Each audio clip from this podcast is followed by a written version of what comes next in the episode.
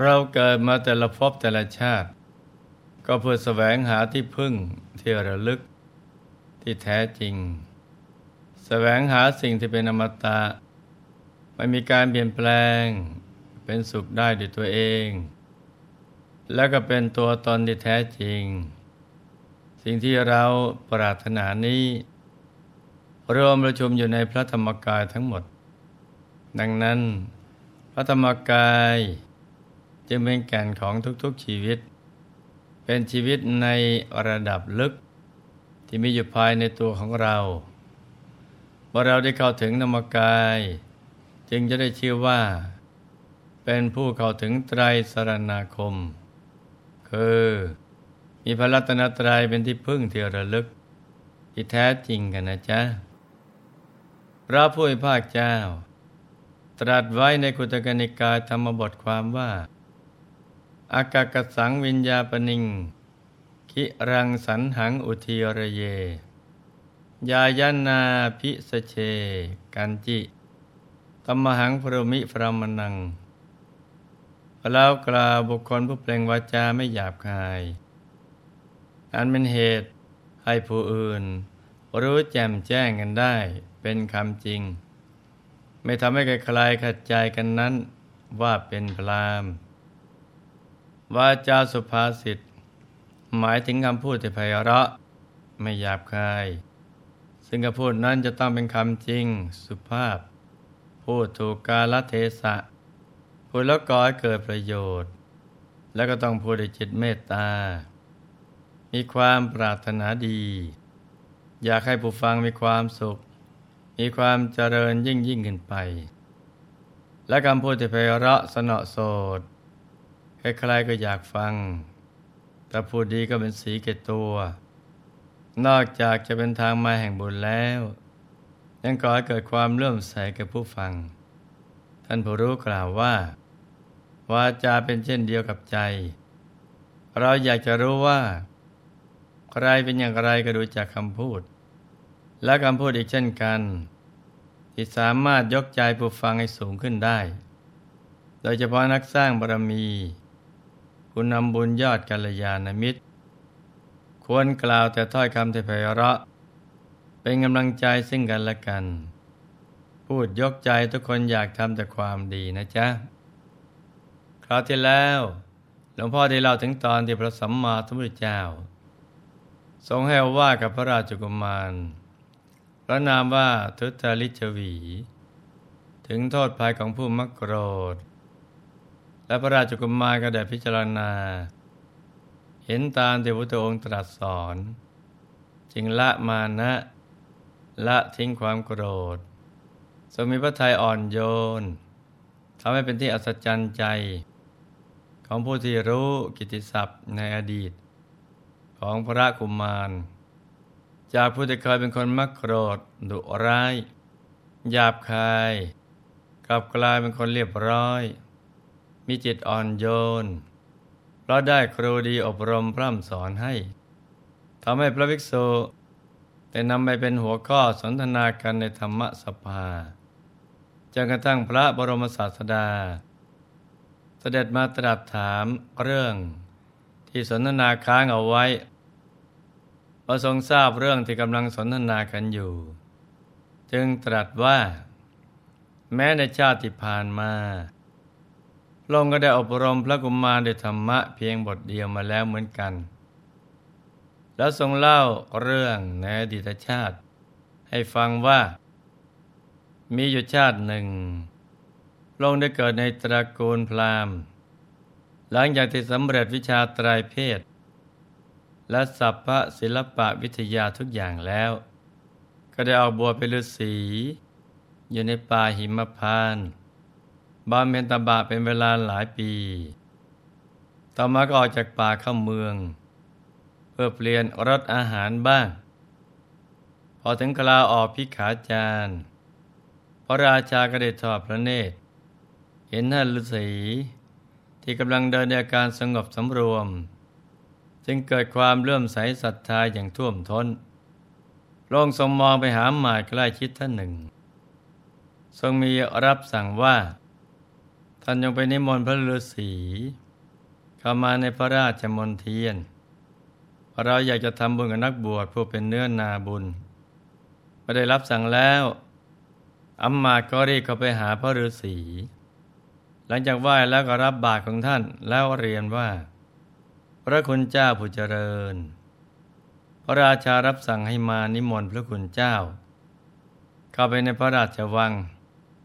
พระฤาษีฟังแล้วก็กล่าวว่า เราไม่ใช่นักบวชประจำราชสำนัก เป็นนักบวชอยู่ตามป่าเขาเราไม่ปรารถนาจะเข้าไปในพระราชวัง เชิญท่านกลับไปทูลในพระราชา ทรงทราบดีเถิดอามาฟังแล้วก็รีบกลับไปกราบทูลในทรงทราบ พระราชาสดับแล้วจึงตรัสว่า นักบวชจะเป็นผู้ใกล้ชิดของเราไม่มี ท่านจะไปนิมนต์ท่านมาเถิด เราอยากทำบุญ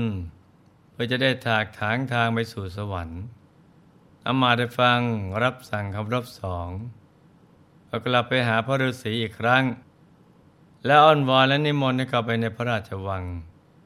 พระฤาษีได้รับฟังกุศลและเจตนาแล้ว จึงเข้าไปในพระราชวัง พระราชาได้ทอดพระเนตร เห็นท่านพระฤาษีใกล้ๆ ก็ยิ่งมันเกิดความเลื่อมใสอารัตนายนั่งบนบัลลังก์ทอง ภายใต้เสวตฉัตรจากนั้นทรงถวายโภชนะรสเลิศต่างๆ ที่ข้าราชบริพารจัดเตรียมสำหรับพระองค์ ถวายพระฤาษีพร้อมกับตรัสถามว่า พระคุณเจ้าผู้เจริญ พระคุณเจ้าพักอยู่ที่ไหน พระฤาษีถวายพระพรว่า มหาบพิษ มาภาพเพิ่งออกจากป่าหิมพานได้ไม่นาน ยังไม่มีที่พำนักเป็นหลักแหล่ง พระราชาครั้นสดับแล้ว ตรัสเชื้อเชิญด้วยความยินดีว่า พระคุณเจ้าผู้เจริญถ้าฉะนั้นตลอดการฝนนี้ ขอนิมนต์พระคุณเจ้าพร้อมนักในอุทยานของโยมเถิด โยมปรารถนา จะบำเพ็ญบุญให้ยิ่งยิ่งขึ้นไป เมื่อพระฤาษีโพธิสัตว์ รับนิมนต์แล้วโลกก็ทรงพาท่านไปยังอุทยาน ทรงรับสั่ง ให้ข้าราชบริพารจัดสร้างบรรณศาลา ทั้งตระเตรียมที่พักกลางคืน และที่พักกลางวันให้กับพระฤาษีด้วยพระองค์เอง เมื่อทุกอย่างพร้อมแล้ว ก็ทรงถวายบรรณศาลา พร้อมกับบริขารสำหรับบรรพชิต และทรงมอบหมายคนเฝ้าสวน คอยอุปถากรับใช้ถวายความสะดวก จากนั้นก็เสด็จกลับเข้าพระราชวัง ตั้งแต่นั้นมา พระฤาษีกับพักบำเพ็ญสมณธรรม อยู่ในตุยาน และพระราชาจะเสด็จมาพบท่านวันละสองสามครั้ง ทุกๆวันไม่เคยขาด พระราชาโลกนี้ทรงมีพระโอรสพระนามว่า ทุตกุมาร เป็นคนมีอัธยาศัยโมโหราย เป็นที่เอื้อมระอา ของเหล่าราชนิกูลทั้งหลายแม้จะได้รับคำตักเตือนและคำสอนที่ดีๆ แล้วกุมารก็ไม่ยอมเชื่อฟัง แถมยังอารวาสผู้ติดตักเตือนในความหวังดีอีกด้วย พระราชาเองก็ทรงตักเตือนไม่ได้ วันหนึ่ง ทรงมีดำริว่า นอกจากพระฤาษีแล้ว คงไม่มีใครที่จะมาว่ากล่าว ตักเตือนโอรสของเราได้ เราต้องขอความเมตตา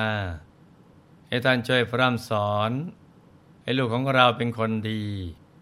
มีอารมณ์เยือกเย็น ไม่โมโหร้ายให้ได้ตำเริแล้วก็พาพระกุมารเสด็จกลับไปหาพระโพธิสัตว์ แล้วตรัสว่า พระคุณเจ้าผู้เจริญ กุมารนี้มีอารมณ์ร้าย ใครตักเตือนพร่ำสอนก็ไม่ได้ โยมจนมัญญาจริง ๆ ที่จะพร่ำสอนแล้ว ขอพระคุณเจ้า ได้โปรดช่วยอบรมให้ด้วยเถิด พระบริษัทเห็นว่าพระกุมารมีทิฏฐิมานะเพราะคิดว่าเกิดในขัตติยะตระกูล แต่เนื่องจากยังอยู่ในวัยเยาว์ ยังมองไม่เห็นโทษของความเป็นคนโมโหร้ายด้วยความมีปัญญาท่านยังชวนพระกุมารเสด็จเที่ยวชมสวน เห็นต้นสะดาวต้นเล็กๆที่เพิ่งแตกใบได้แค่สองใบ จึงกล่าวกับพระกุมารว่า พระกุมารลงลองเด็ด แล้วสวยใบอ่อนของสะดาวต้นนี้ดูสิว่าจะมีรสชาติอย่างไรแล้วกุมารทรงเด็ดมาใบหนึ่ง แล้วสายพระโอษฐ์เคี้ยวดู ก็ทรงทานว่า ขมเหลือเกิน แล้วรีบถมทิ้ง พระศรีละก็จึงถามว่ารสของใบสะดาวเป็นอย่างไรพระกุมาร พระกุมารเรียนว่า พระคุณเจ้าผู้เจริญ ต้นไม้นี้เปรียบเสมือนยาพิษ นี่ขนาดต้นยังเล็กแต่โตขึ้นของข้ามนุษย์ได้มากมาย แล้วก็ทรงถอนต้นสะดาวแล้วขยี้จนแหลกคาพระหัตถพระฤาษีเช่นนั้นก็กล่าวด้วยความรัก ปรารถนาดีว่าละกุมมารเรายังกล่าวว่า ต้นสะดาวต้นเล็กขนาดนี้ ยังขมถึงเพียงนี้ แล้วทรงถอนและขยี้ทิ้งไปพระองค์ทรงทำกับต้นสะดาวต้นเล็ก เพิ่งแตกใบถึงเพียงนี้ฉันใด ม้จาแว่นแคว้นของพระองค์ ก็คงทำกับพระองค์ฉันนั้นจากพายกล่าวว่าพระกุมารพระองค์นี้ ทั้งที่ยังเป็นเด็ก ยังดุร้ายหยาบคายมากอย่างนี้เมื่อเจริญวัยขึ้นและได้ครองราชสมบัติ จะร้ายกาจเพียงไหนพวกเราสายพระกุมารที่อนาคตจะเป็นพระราชา คงไม่มีความเจริญเป็นแน่ แล้วพวกเขาคงจะประชุมรวมกันไม่ยกราชสมบัติให้พระองค์ แล้วถอดถอนพระองค์เสียจากพระราชวงศ์ขับไล่ออกจากแว่นแคว้น เหมือนที่พระองค์ทรงทำกับต้นสะดาวต้นนั้น เพราะฉะนั้นขอพระองค์ยังเลิกนิสัยอันไม่เป็นที่รักของปวงยนเสีย จะได้ประพฤติพงเหมือนต้นสะดาวตั้งแต่นี้ไปขอให้มีความอดทน มีเมตตาเลือกเฟื้อ มีความเคารพอ่อนน้อมถ่อมตนอยู่เสมอ นอกจากจะได้รับความปลอดภัยแล้ว ยังจะเป็นที่รักของมหาชนอีกด้วย นับตั้งแต่วันนั้นมา แล้วก็มาก็หมดมานะ หมดพยศ มีความอดทน ความเมตตา และความเอื้อเฟื้อดำรงอยู่ในโอวาทของพระโพธิสัตว์เป็นอย่างดี เมื่อพระชนกล่วงลับไปแล้ว แล้วก็มาก็ได้ครองราชสมบัติ ทรงเป็นที่รักของมหาชน เห็นไหมจ๊ะว่ากายมีนิสัยมักโกรธ ดุร้ายหยาบคาย มีแต่โทษเกิดขึ้น ทั้งที่ยังมีชีวิตอยู่ แม้เมื่อละโลกไปแล้วก็ยังต้องไปรับโทษในอบายภูมิ อีกทั้งยังไม่มีใครอยากเข้าใกล้เพราะเมื่อเข้าใกล้แล้วไม่มีความเย็นใจ คนมักโกรธเหมือนไฟเผาเรือน นอกจากจะเผาไหม้ตนเองแล้ว ยังลุกลามไปถึงคนอื่นอีกด้วย ดังนั้นไม่ว่าเราจะเป็นใคร อยู่ในฐานะใดก็ตาม ต้องไม่เป็นคนเจ้าอารมณ์ ต้องไม่มักโกรธอุชนะความโกรธแต่ชื่อว่าชนะสงครามที่เอาชนะได้ยากไล่มันฝึกฝนใจให้หยุดนิ่ง มันแผ่เมตตาอยู่เป็นนิด จิตจะได้ผ่องใส ความโกรธหรือความเป็นคนหงุดหงิดเจ้าอารมณ์ จะได้หมดไปจากใจของเราอย่างสิ้นเชิงกันทุกคนนะจ๊ะ ในที่สุดนี้ หลวงพ่อขอหน่วยพร ให้ทุกท่าน ประสบความสำเร็จในชีวิต ในธุรกิจการงานและสิ่งที่พึงปรารถนา ให้มีสุขภาพรานามัย สมบูรณ์แข็งแรง มียุขายยืนยาวติดสร้างบารมีกันไปนานๆให้ครอบครัวอยู่เย็นเป็นสุข เป็นครอบครัวแก้ว ครอบครัวธรรมกาย ครอบครัวตัวอย่างของโลกให้มีดวงปัญญาสว่างสวัยเข้าถึงพระธรรมกายได้โดยง่ายได้เร็วพลัน จงทุกท่านเถิด ธรรมกายเจดีมณีอนันจักรวาลอำนวยสุขทุกสถานราบนิพพานถึงสุข